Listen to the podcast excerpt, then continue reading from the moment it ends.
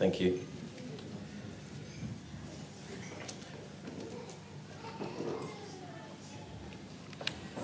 So, good morning again.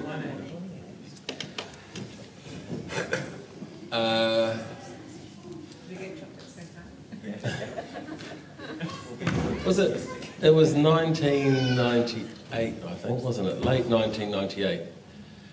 Natalia and I had been married for, it must have been 97. No.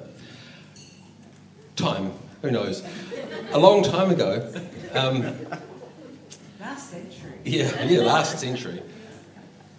Natalia and I had been down in Christchurch as she was finishing her postgraduate diploma in journalism, and I was mooching and learning to drive. Thanks, Graham. We came back to Wellington and we were trying to find a church, and we went to some places and they were like, oh, this is just not quite us, right? It didn't feel right, or it wasn't, I don't know. There were all sorts of reasons, and some friends of ours kept on at us about going, oh, you should come to Capital Vineyard. And we were like, yeah, whatever. And then one day we finally listened to them. So part of the problem for us is we were living up in Northland and we were trying to find somewhere there because despite having learned to drive, we didn't have a car. And so... Brooklyn? No, we're in Kaihulia Street, up in Northland. I do remember... I don't remember when it was, but I do remember where it was. And so these people offered to bring us down. And pick us up and bring us to church. And I remember walking up the stairs. You start at the bottom. You're like, okay, what's this? I'm going up this stairwell into wherever. But I remember coming around the bottom step, the last set of stairs that come up to the door. At the landing there, before that last set of stairs, I had the strongest sense that Jesus was standing at the door, going, "Welcome home." And I walked in, and it's just felt like home ever since. And I think that for a long time, I thought that was particular to this place, to this church, that, I was a Capital Vineyard person. And I was, and I am. But then, again, don't ask me when, because apparently I can't remember dates. Sometime after, Marty asked us to do the internship program that had just been set up, and so we went up to Auckland for one of the gatherings for that, and met a whole bunch of people who were at vineyard churches in Auckland, and went to some of the churches there. And I just remember this thing when I was meeting people, of just feeling like they were family. I've never met them before, and then we'd talk, and there was this kind of level of connection that just I hadn't really experienced before. And so I thought, maybe I'm a vineyard person. And I think the thing that really brought this home to me, so I think in about 2006, I went to a vineyard conference in Bali and met a whole bunch of people from all over the vineyard church, all over Southeast Asia and America and that, and again just had that we were worshipping in all sorts of different languages, but just had this sense of being at home and with family. And it's not a feeling I get when I go to other churches. There's nothing wrong with other churches, they're all great, but it's not something that I experience. And then in about 2010, I think it was, so just don't quote me on the dates, I went to Edinburgh for for work that I was doing. And I was there for 2 weeks, and over one Sunday I thought, I wonder if there's a vineyard church around here somewhere. And I found out there was a little church plant that was meeting in a room in a hotel not far from where I was staying. So I wandered along, walked in the door. Before I talked to anyone, just felt at home.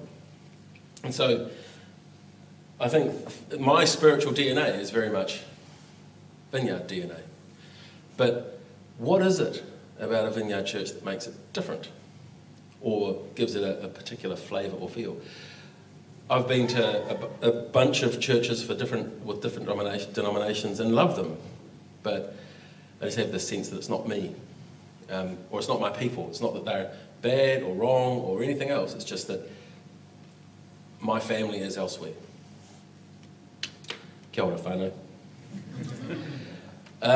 So, we're going to do a series over the next few weeks on the kingdom of God. So, and what I'm going to do is a really light introduction to a bunch of different things that we're going to talk about. And at the end of the day, what makes a Vineyard Church a Vineyard Church? So that at the heart of what we do is a theology, a way of understanding the work of God and the work of the kingdom. So, a very little bit of canned history. The last Vineyard conference in New Zealand was 2019, and at that conference they were handing over the national directorship from Lloyd Rankin, who'd been doing it since Vineyard New Zealand was established sometime in the late 90s. Was it 97? 96? 95, there you go. And to...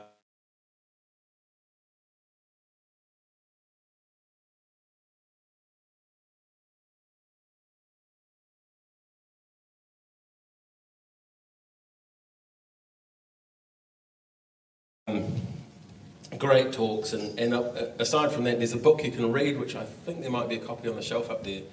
If not, I've got it called The Quest for the Radical Middle, which is a history of the early days of the Vineyard. And there's these, really when I look back at it, I wasn't there at the time, but for me there was this sense of revolution in the birth of the Vineyard, the sense of dissatisfaction, wholly discontent with what was going on, that, and this hunger that these people had. So Bob Fulton described himself at the time, and the people at the time, as burnt-out Pharisees. This idea that they were living in a church culture of legalism and ritual that felt empty, and performance. And what they had a hunger for, and what they read in the Bible, was this God who longed for intimacy. And this God who longed to be with his people. And so there was this real hunger for that intimacy and that direct connection with God.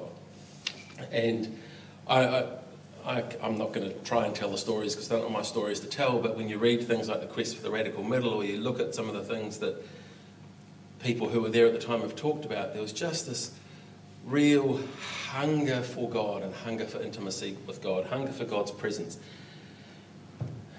At the start, when we were praying before the service, Marty was praying and prayed that that we would feel God's presence here today with us. And really, without his presence, what do we do in here? Oh, he didn't quite put it like that. He prayed it more eloquently, but it's true.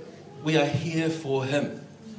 We are here to... This time is for him, and for us to connect with him, and for him to connect with us.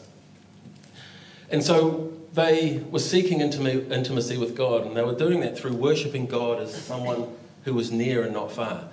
Some of the early Vineyard worship songs were proclaimed heresy by other parts of the church because they spoke to God personally and intimately.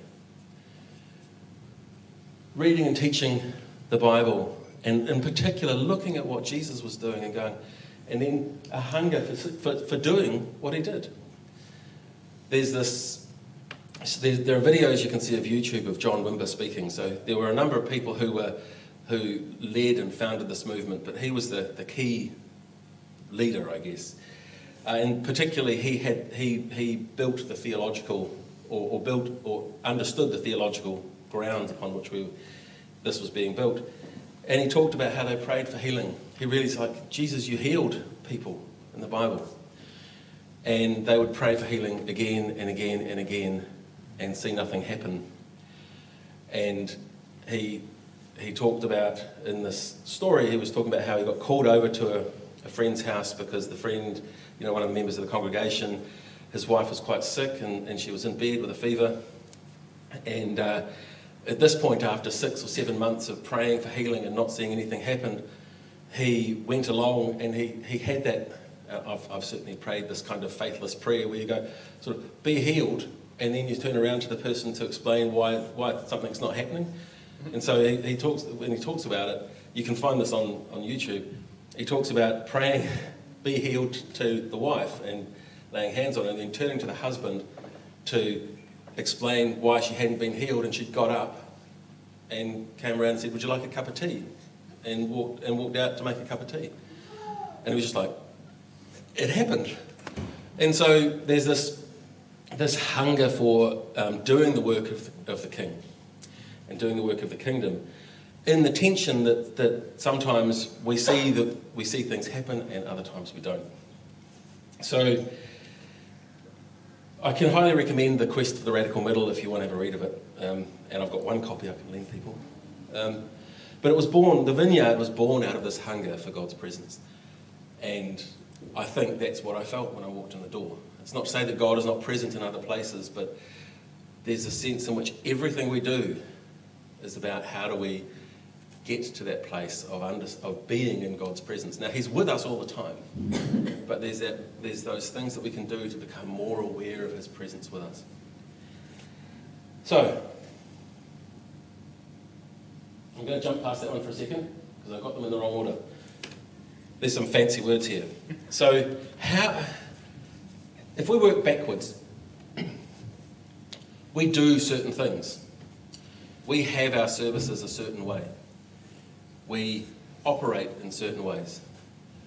That's our behaviour. It's our, and it's what we do from day to day, right? So Natalia praying for a computer is an outworking of a way of thinking about the world and a way of thinking about God and the kingdom of God. And when you look at things that we do together, like a service, we have what's called liturgy.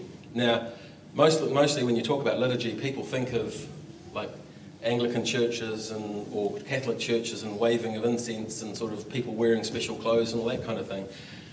But liturgy is just a set of rituals that we perform in order to enact a way of thinking about the world and about God and about the kingdom of God. So we have a focus on worship. We have a focus on teaching. We have a focus on prayer ministry. All of those things are our liturgy as a church. And when you go to Vineyard churches, you see a similar focus. And so that's our orthopraxy. Orthopraxy means your practice, right? And your orthopraxy, your practice, is formed from your orthodoxy, which is your values, your beliefs about the world, and your orthodoxy is formed from your theology, which is how you read and understand Scripture, how you read and interpret the Word of God and apply it to your values, your practices, and then what you do. So the reason to talk about that, although it sounds a bit academic, is that we don't just do what we do randomly. We do with a purpose. We hunger for things. We hunger for the presence of God. We believe things about the world that, and this is true. But this is actually true. So this is a theological way of looking at this, or a Christian view of it. But this is true of us in all that we do. In my work, we don't have theology, but people have theories of business, theories of government, that kind of thing, that then inform the values in the organisation, that inform the behaviour, the doctrines, the things that we do, the practices, that then influence the day-to-day work of people. So this is not unique to churches. It's a way we operate from a worldview, and that worldview influences the way that we work. And for Vineyard churches, that worldview is the kingdom of God and kingdom of God theology. So I want to go back. So if we start, so there's a thing that again, that gets talked about sometimes in a work setting. Right? So if you most people generally know pretty well what they do. Quite often, hopefully, we know how we do it. But quite often, we don't really know why we do it. And you see this in organisations where people repeat the behaviours, But when you ask them about them, why do you do it like that? They go, oh, I don't know. It's just because that's how we do it. But what's happened is that those behaviours have there's a underlying why behind it that people have adopted, and often people can be quite hard to answer that why question. Why do you do it that way? So, working from the top, what we do, various things that we do in order to enable people to operate in the Spirit and the Kingdom of God. So everyone gets to play, right? We don't. In Kingdom theology and in Vineyard churches, yes, sometimes people have a special anointing for something, but God can work through anyone. And we encourage people to step into what God might be calling them to. And intimacy in worship, right? These songs, this movement, this singing to God as, not as other, although it's in there, right? So we talked about how great God was, but we sang about how great God is, but we also sing about how close he is and how he's with us, how his breath is in our lungs. And so there's a sense of the both and, right? This worshipping this God who is mighty and creator, but also who is right here with us, in us. Who is both our creator and our king and our friend and the lover of our souls. So we sing those kinds of songs. Mercy and compassion, we seek to help people to outwork God's love. Prayer ministry, which is actually going back to the everyone gets to play. Let's seek God, right? Let's seek him together and seek him for the health and for the blessing of people. Underlying that, though, are these theological ideas, the priesthood of all believers, that we're all called into ministry for God. We're all called into working out, being his agents of this kingdom, whether you work in a church or not. Whether you're in an office, on a building site, in a school, at home, whatever, we are all called to be the hands and feet of the church and of the body of Christ, and to go and work in the kingdom. We are the priesthood of all believers. And also, something I'm going to talk about a bit more in a second is this idea of the already and the not yet in the kingdom. And that God works through anyone. And underlying that is the why of it. Why do we do that stuff? Because we believe that God is advancing his kingdom day by day, all the time, both through his sovereign work and the work of the church. He is advancing the kingdom of God. He is working towards a redemptive plan for history, for the earth, for the heavens. He is working towards this, and he has this plan, and he is unfolding it every day by his sovereign will. And in his graciousness, he chooses to use people like me, right? People like you. I'm well aware of my failings and my inability to measure up to any kind of standard that God might set, because I am far from perfect. And yet he goes, go for it, man. And you, all of us, right? In his graciousness, he wants to work out this plan through us. It's just incredible. It staggers me all the time. So that's, if you think about it, you start at the bottom, that's the why, and then the how, and then the what. So, done that one. So the already and the not yet.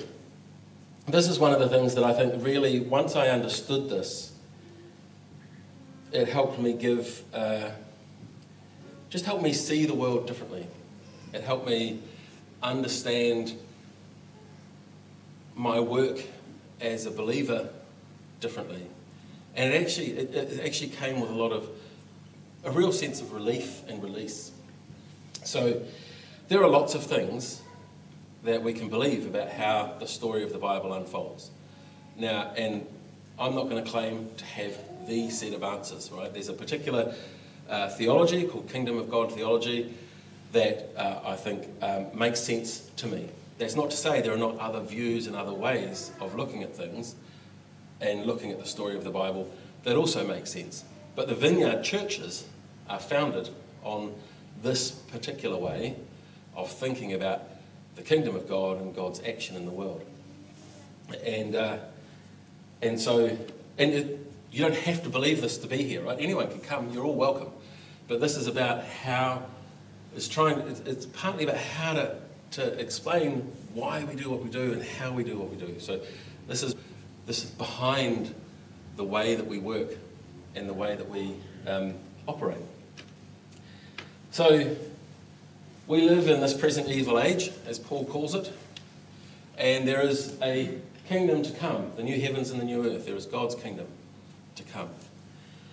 Now, I found out you can get his book for free online. So George Eldon Ladd is a theologian who was around he wrote in the 40s and 50s and 60s, and he wrote The Gospel of the Kingdom, which is a theology which explains or outlines the gospel, the kingdom of God, a theological view of the kingdom of God.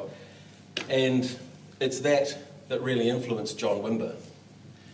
He was reading the Bible and he was seeing that the life and the body of Christ was different to what he was experiencing. And then he read this theology and he went, so there is a different way of seeing things. There's another way to operate. Let's do that, because I think that's good. And so really what it boils down to is that time, right? You can see it, we're progressing this way in our present evil age, but that the future, which way have I gone? In a sense, that future heaven and earth is coming back to meet us, and it's breaking in. And the place where it breaks in is in the cross, right? The first place. It's not actually the first place, but the ultimate breaking in, the penultimate breaking in, right? The thing before the finish is Jesus on the cross. It is the sacrifice. We sang about it, right? In that song by Anna. His work on the cross inaugurated the coming kingdom of God.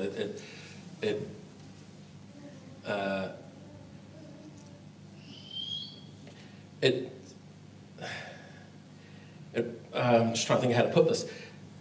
It wrapped up one part of history and started a new thing.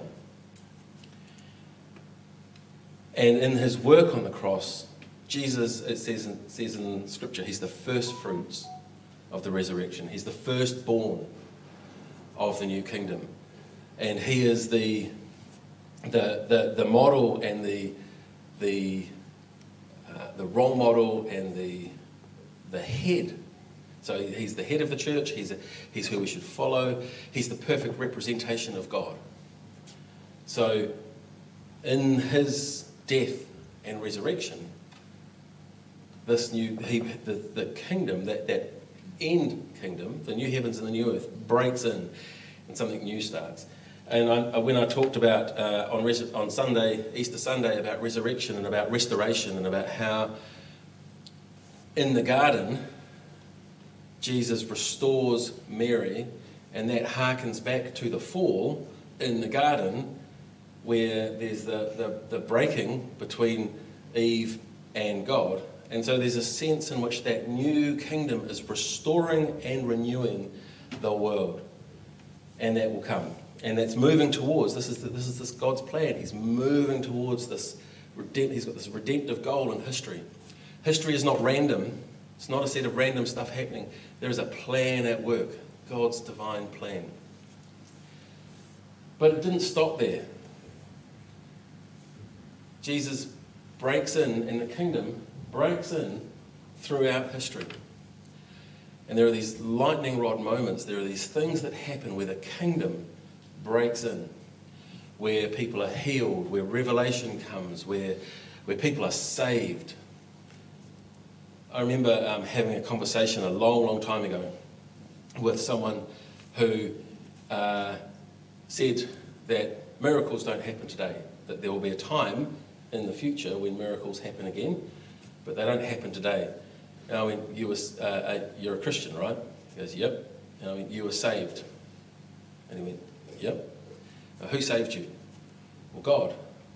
So that's a miracle, right? God broke in, took you from the kingdom of darkness to the kingdom of light. If he can do that, and that's probably the greatest miracle of all, what else can he do? And that's, if he has reached into your life and saved you, what else can he do with you, through you, and for you? And we look in Scripture, a whole lot of stuff.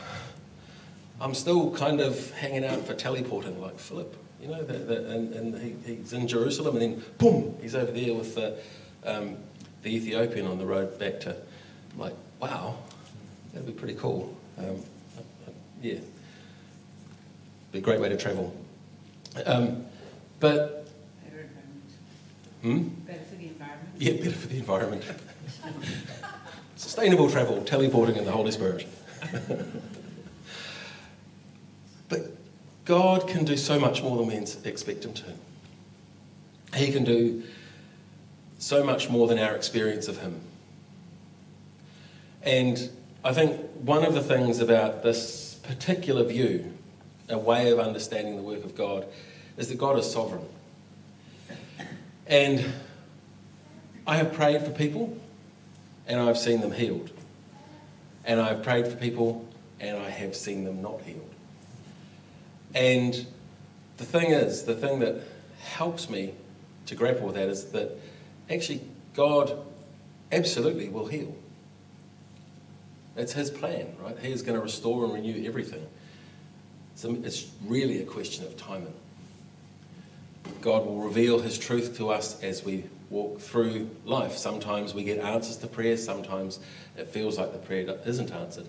However, in the new heaven and the new earth, we will be restored, we will be healed, we will be renewed, we will be in our resurrected bodies, and there will be no more pain, no more suffering, no more death.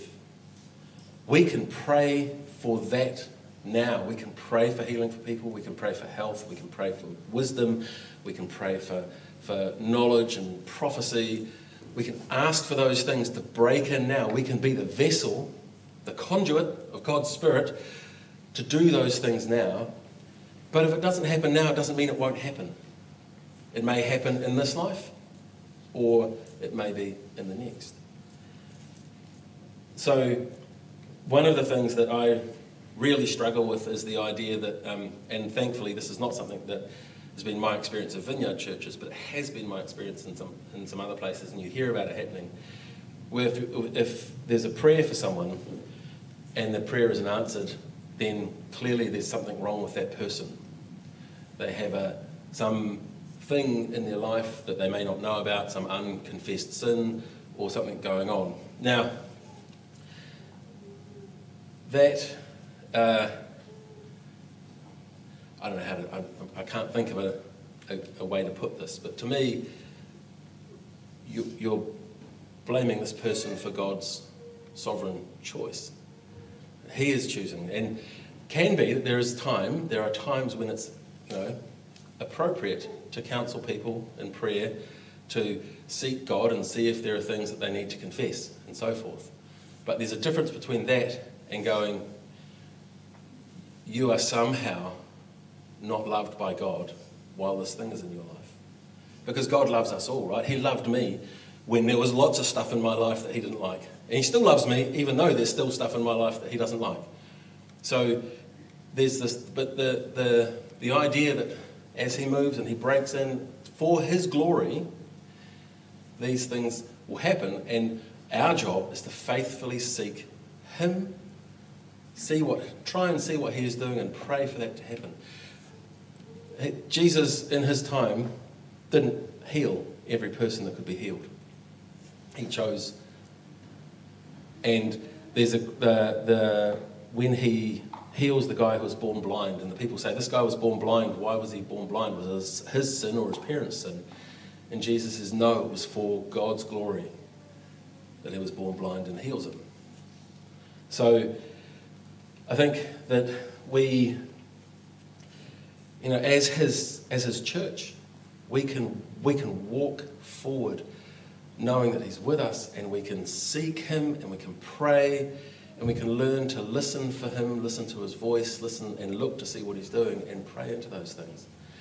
And I can tell you now, sometimes it will look like and it will feel like prayers aren't answered. And other times they will be, and it will be amazing. But our job is to be faithful to him and to walk the path he's called us to. And to really just seek him and honour him, because he's good. And all things he's doing, so as it says in Romans, right, all things work together for the good of those who love the Lord, right? That was your favourite verse, right? And it's good. He has used my suffering to make me an agent of healing in the world, of hope for people. The things that I've struggled with, I've been able to speak hope into people's life for. And he will use all things. In that grand redemptive plan for history, he is using it all. And he is working out his plan in us and through us. And our job is to trust him and walk with him and honour him. So, coming up, in a minute I want to wait on the Lord and see what he wants to do. But I just wanted to foreshadow what's coming next. So next week, I think Zoe is talking about the gospel Jesus preached. I love this particular version of it from Mark, because Mark is like the action gospel. He just goes for it, right? And so here, Jesus went into Galilee proclaiming the good news of God. The time has come. Repent. The kingdom of God has come near. Repent and believe the good news. Jesus said it then, and it's just as true today. The time has come. The kingdom of God is near. Repent and believe the good news. And when I think of that repentance, there is a repentance from sin in our lives. But I also think about how, and this is actually probably just another kind of sin, there's the repentance from believing that God won't do anything. I mean, I have had in my time, since whenever it was in the 90s that I started coming here, and before that when I became a Christian, I've really doubted God, that God would do anything, God's goodness. I've never doubted that God existed and Jesus was real, but I've had all sorts of doubts about what's going on. But the kingdom of God has come near. Repent and believe the good news. So I've got one of the things I have to repent from is my doubts and walk forward into the kingdom. Or keep walking in the kingdom. So, Zoe's going to talk about the gospel Jesus preached. I think then James is going to be talking about kingdom of God theology in a more slightly less scatterbrained version than you got today. And then I think I'm going to be, or someone's going to be talking about the practice of the kingdom of God. So what do we actually do and how do we work this out in our day-to-day, in our church life, and then in our life as followers of God. And there are some other possible things that we, like suffering and the kingdom of God and kingdom of God theology, and a few other topics that we've talked about that may come up. We may not do all of these in like one after the other. So Zoe's definitely speaking next week, but I think James is still looking at the plan and what's coming out over in the coming weeks and months. So they may be sort of in sequence, but not in one go. But enough talk. Right? God is here with us, right? He is present. He's always present with us, and he is here with healing and blessing in his heart for us. So what I'd like to do is, if we can put some quiet music on, and if you'd all stand with me, we're going to pray. I'm going to pray, and we're going to wait on the Lord. There might be a little bit of tumbleweed, but that's okay. One of the things I encourage you to do is, when we're waiting on the Lord, is listen for what he might be saying to you, because he might have a word for you for someone else that's here. And after a bit, I'm going to ask if anyone has any words that might be for the body, and they can come up and they can share them, and then we'll if people then feel those words are for them, then we can pray with those people. So now, as we're waiting on the Lord, still your heart and your mind and just ask him for what it is that he has for you or for this church. Lord God, we love you and we thank you for all that you've done for us. And we thank you that you are working out your plan now and through to the day that you return again. And I ask that you would speak. We open our ears to hear what you're saying. Open our eyes to see what you're showing us. Now we wait on you, Holy Spirit.